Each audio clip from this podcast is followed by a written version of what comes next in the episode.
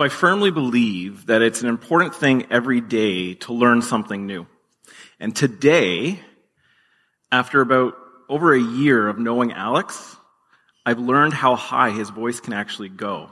That was impressive. You know, all of our conversations, they never, they never hit that high. Uh, that was, that was amazing, especially that first song as you brought it, led us into worship. Uh, Alex has been with us this summer, as he was last summer as well. Many of you were here for that, and we greatly appreciate him. Next Sunday is Alex's last Sunday with us, uh, and so I know you've appreciated him being here with us, and I've appreciated him being with us. So make sure we uh, share that with him at some point before next Sunday. So uh, we have very much appreciated you, and look forward to continuing being in contact with you and getting to know you more over the years as you go back to Nova Scotia next year and finish up school.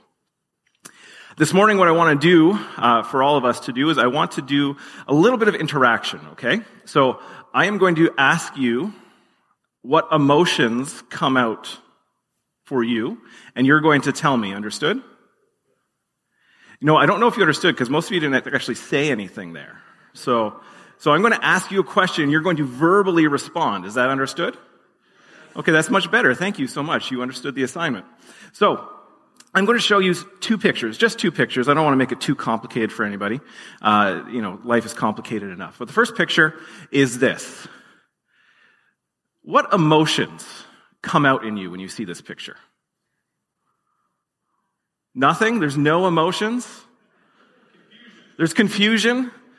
You're like, it's a brush. Some of you are maybe a little sad because you don't use one, but you know, I'm sorry. Just had, what was, someone said something? An, there's annoying the hair. Yeah, so it's a brush. It's, it's a pretty neutral picture. Not much to think about there. Little confusion, kind of like, yeah, that's no big deal, right? Well, we've been in this series called Times Sadness, exploring the Psalms of Lament and trying to get in touch with some of the uh, grittier emotions that we experience, right? And so we talked about sadness, we talked about anger, we talked about uh, sorrow, and all kinds of different things. Last week we talked about our desire for for justice and vengeance and revenge that sometimes doesn't look so pretty when things aren't going right. And a brush doesn't really bring that out in us, correct? All right, I'm going to show you another picture. Now, what emotions does this picture bring out in you? Chaos, Looks a little chaotic. Anything else coming out to you? It's confusion. Well, we look at this picture. So the first picture, we had one brush. Here we have many brushes, including uh, some shaving materials that are there. Does anyone know where this picture was taken? No. It, my garage looks worse than this. this take, picture was taken at Auschwitz concentration camp. These brushes are what were taken from people who got on that train to die in Auschwitz. A few years ago, I got to go there and toured the site, and you walk into a room bigger than this, and they have glass walls surrounding the room, and there are, behind those walls, you can see a little bit of the depth, filled with shoes, brushes, little cans of pomade that the men had, all taken from people who were killed.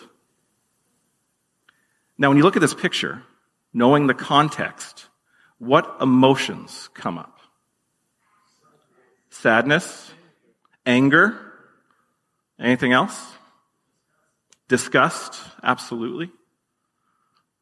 Sadness, anger, disgust. Those are all I would say, you know, emotions are never right or wrong, but I would say those are the right emotions to have. You're disgusted to see that this happened in our history. People had these simple brushes taken from them. Why? Because their heads were shaved and they were put into camps and they were killed. You're sad to know this is our history and you're angry. These are the right emotions to feel at such a visual, right? So that's the emotions. Why did you feel those emotions? Well, you felt those emotions probably because you know that what you saw in that picture, knowing the context of it, was wrong. That should not have happened in our history. Some of us maybe even have family members who have been attached to the concentration camps, or we know people who've gone through this, and we know their stories, and we know people who not only in Nazi Germany are experiencing this, we're seeing it all over the world in various parts, where different things are happening, and they're just wrong. I was hearing stories recently about what's happening in India, where there's this area in India where basically all these Christians in their villages are being brutalized and killed. It's just wrong. These things happen all over the world. It's just wrong. So we naturally have this understanding that something boils up in us and we say, that's wrong. It makes me sad. It makes me disgusted. It makes me angry. None of us would say it's wrong to be angry at something so, so wrong. Is that correct? That's a proper emotion to feel. What we're going to talk about and try to understand a little is what God sometimes feels. Because sometimes we read in Scripture about God being angry or God's wrath. And we're going to get to that today. And so sometimes we have this internal emotion or this internal bubbling up that goes, well, this doesn't sound like God. God's loving. God's good. But would a good God not get angry at something like that? No, of course he would, because we do too. We know that there are things that it's right to be angry at. And for God, when he sees injustice, when he sees a breaking of the way things were supposed to be with him, he gets angry. The reality of our existence is that we are all affected by the existence of sin. Sin, that we hear the story in Genesis chapter 3, uh, 2 and 3 of Adam and Eve and how they're put in this garden and everything's good and they choose to go their own way and sin enters the picture and then we're told that everything is broken because of it. Everything is cursed. Our relationship with God is broken. It's not the way it used to be. Our relationship and understanding of ourself and our neighbor, of each other, and of creation, it's all broken. Thankfully, we get to know that through Jesus, He is restoring and renewing those relationships and providing healing in them. But it doesn't mean we're not affected by it. And so God has anger to this reality. He has a desire for things to be right, but they aren't always right. He has a desire for justice, but it isn't always just. He has a desire for love to continuously be expressed, but there's sometimes this hate that is expressed around the world. So God naturally reacts in anger.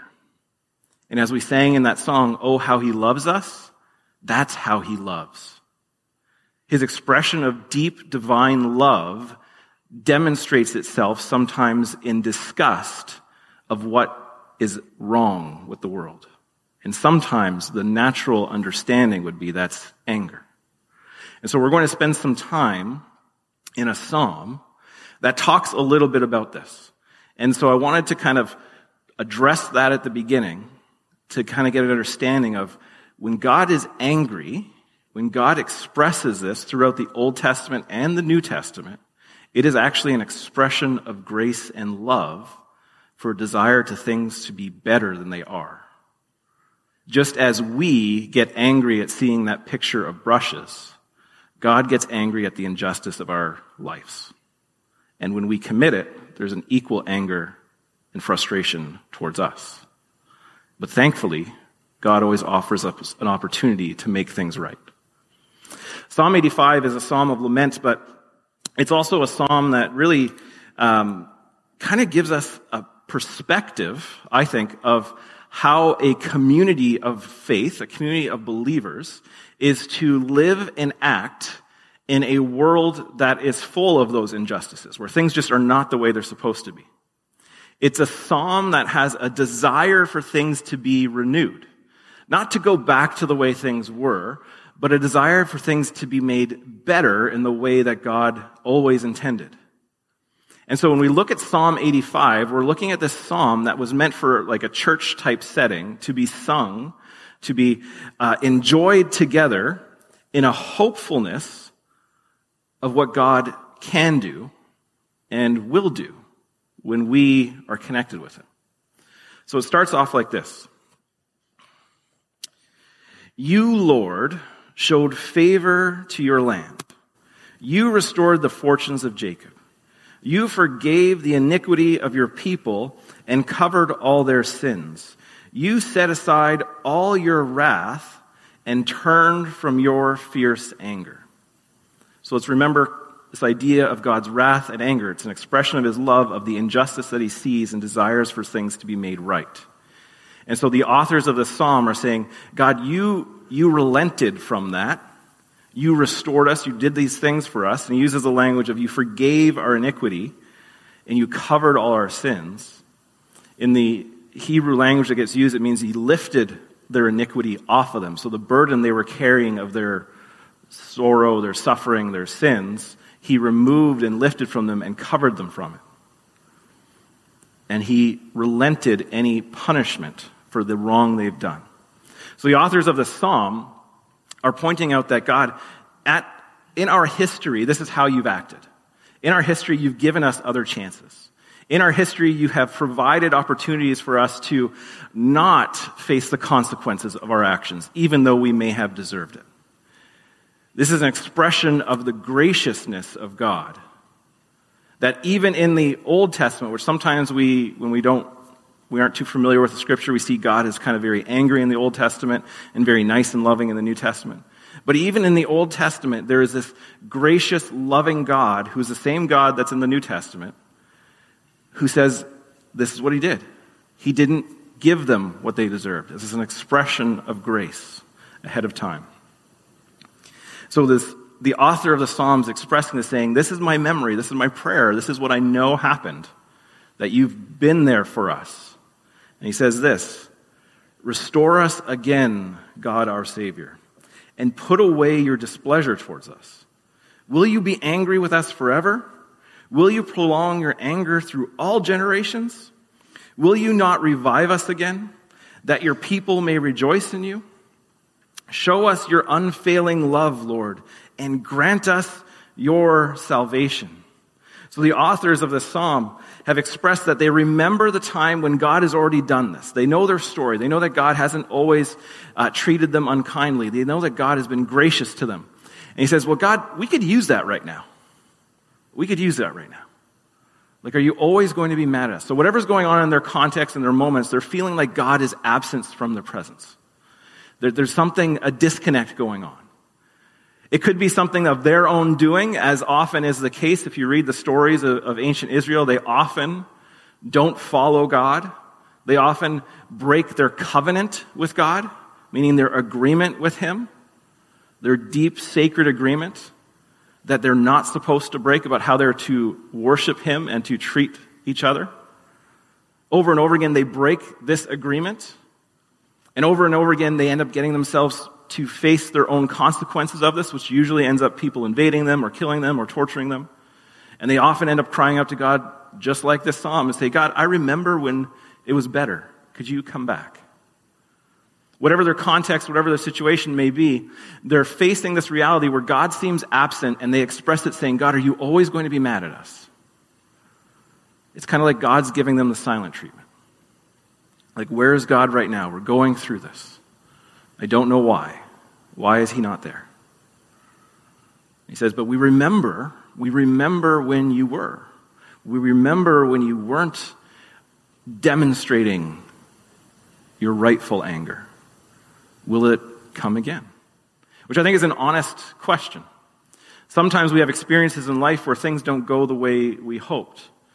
Maybe it's a situation at work where you get into some kind of conflict with your coworkers and things just seem to spiral out of control and go downhill and you're like well wh- where's god in the midst of this? Like things are just going wrong. God's always been there for me. Why is he not here right now? Or maybe it's in a relationship that you have whether it's a friendship or a romantic relationship where you're like well we everything was good and now it's not. God where are you in this context or maybe it's in a more of a global scale of the realities of this world where you see things happening and going, God, where are you in the suffering these people are experiencing? It's a natural, normal response to say, I'm not sure where God is. God, are you mad at us? God, are you angry in this situation? And that is the response of the, the psalmist here. Wondering, where is God in the midst of this? Why is this happening again? But remember, there was a time. Remember, there was a time when your anger wasn't being expressed towards us. Remember, there was a time where you shield us. Remember? So he starts with this, this prayer, this opening remark of remembering how God has been, and then he offers this plea of God, does this still have to happen? Does this still have to happen? And I think this is a, again, a natural response. And then what this psalmist does here is he offers uh, a plan on how to deal with this reality.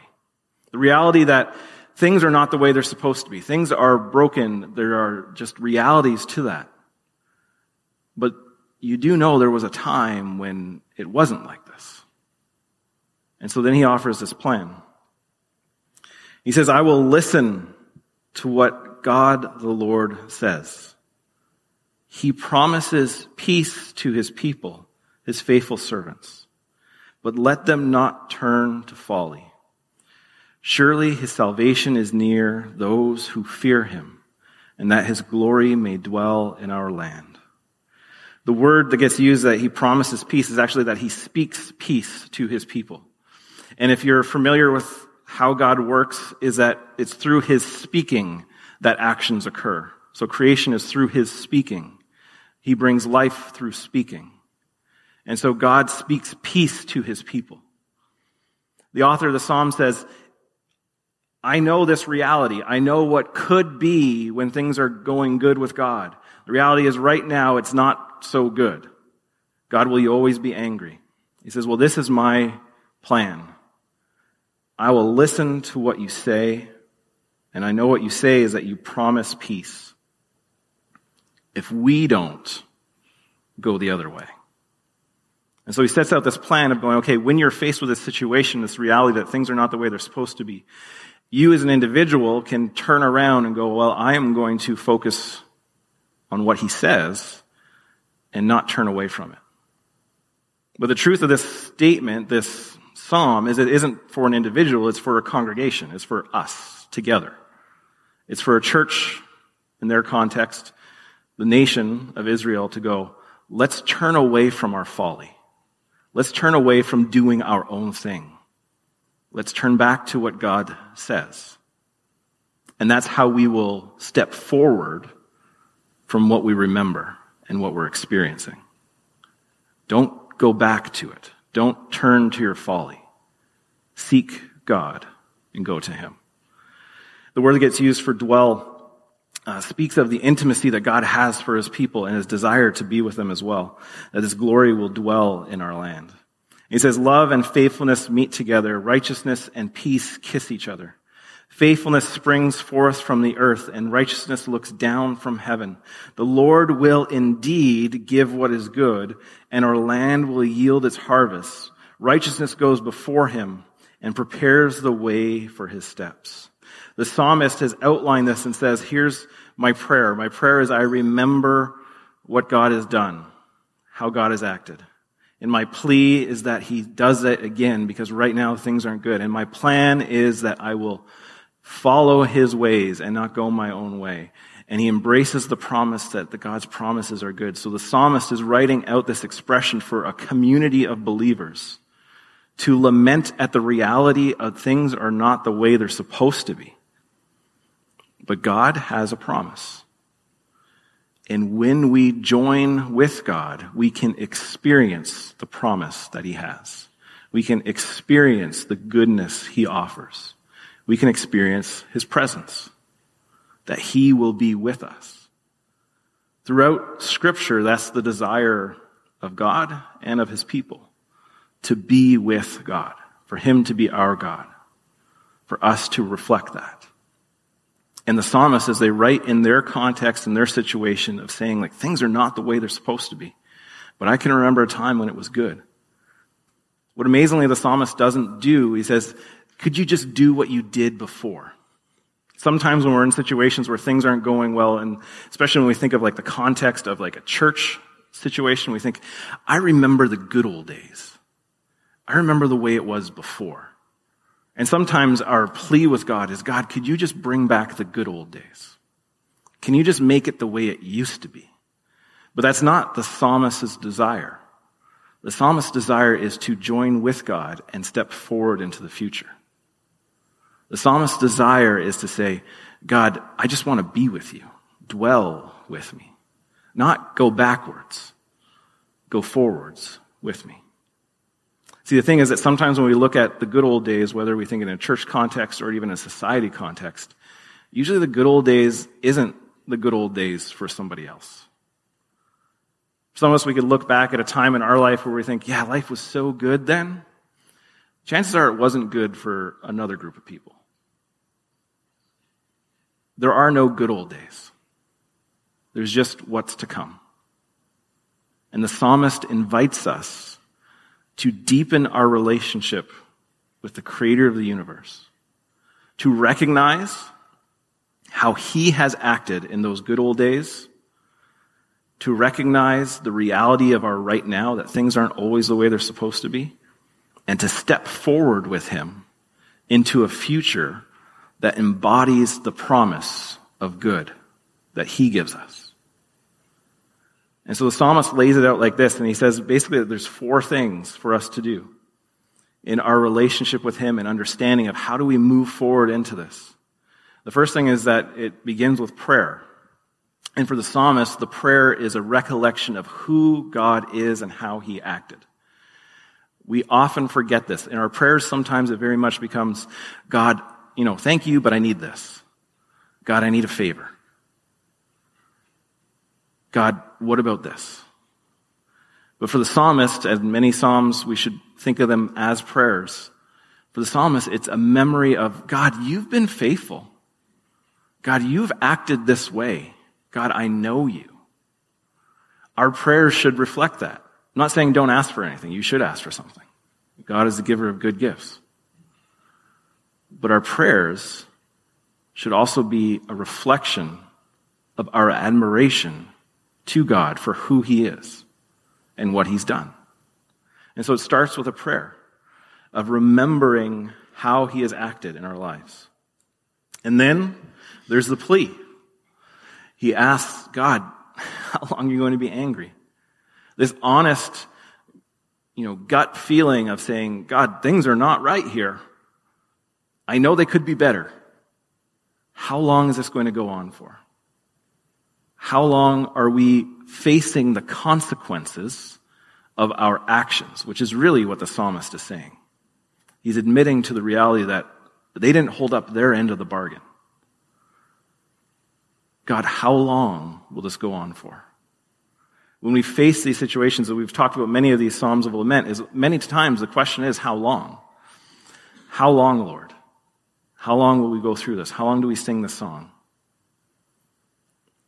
And as we embrace the questions of how long, we also need to make a plan to how to step through that. And the plan for the psalmist is that they will listen to what God says. And that is what God says is there's promises of peace to his people and his faithful servants, and will not let them turn to folly. When we embrace the plan to listen to God, it means to not go a different direction. That is the reality of how sin became the issue that we get in Scripture. God says, This is what I made you for, and people said, Hey, I like that fruit. Don't embrace the folly.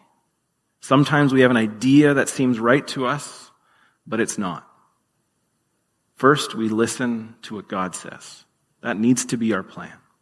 If we desire to see what could be, what we pray about, what we desire to see, the goodness of God, we need to have a plan that moves towards that direction, which includes and is essential to be listening to Him.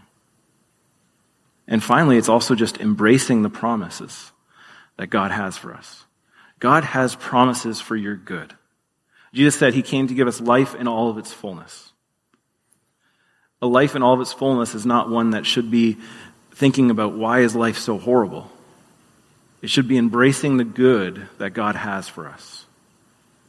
But embracing the good God has for us also means not embracing the good we want at times. And so the psalmist is inviting this community of faith to say, hey, you need to remember how God has acted. You need to present the reality of your situation, that you have not been faithful. You need to plead with Him and have a plan to move out of it. And that plan means embracing His plan and desire for your life, to follow Him. And as you embrace those promises, you experience them, that God is your God and He is with you. In the midst of this lament, which is a lament of the reality of their situation, there's a hopefulness of what could be.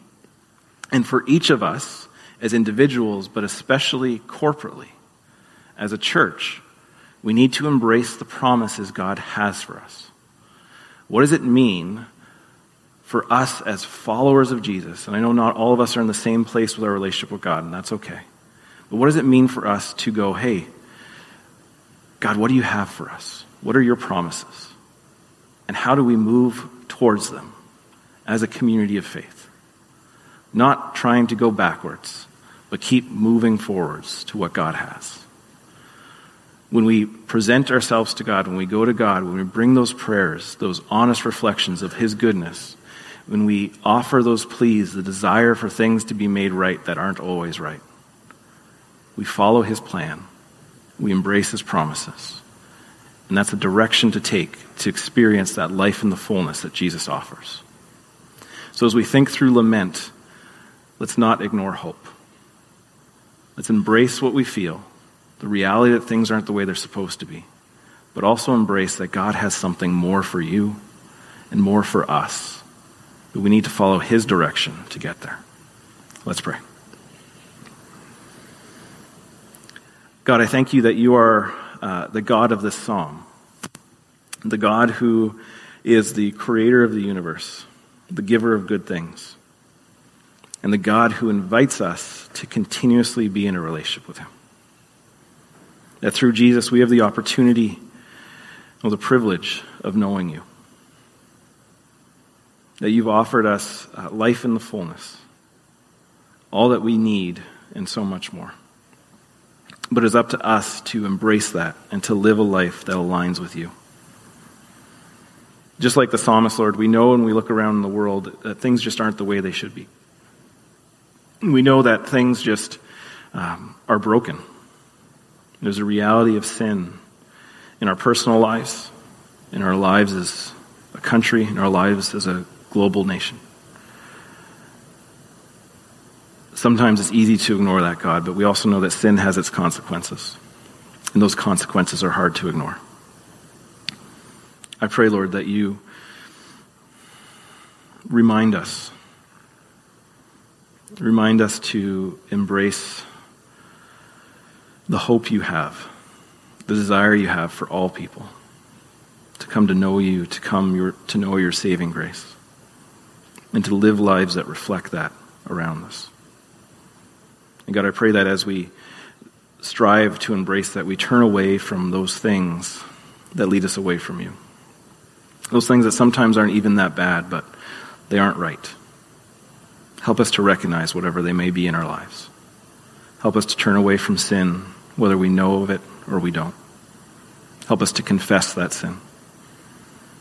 Help us to remember that you are a giver of good gifts and that your gifts are better than what we try to get for ourselves. And I pray, Holy Spirit, that our hearts are just moved to be closer to you and to know your presence around us. And that through your presence, we find hope and healing and can embrace the life you have for us. Just pray this in Jesus' name. Amen.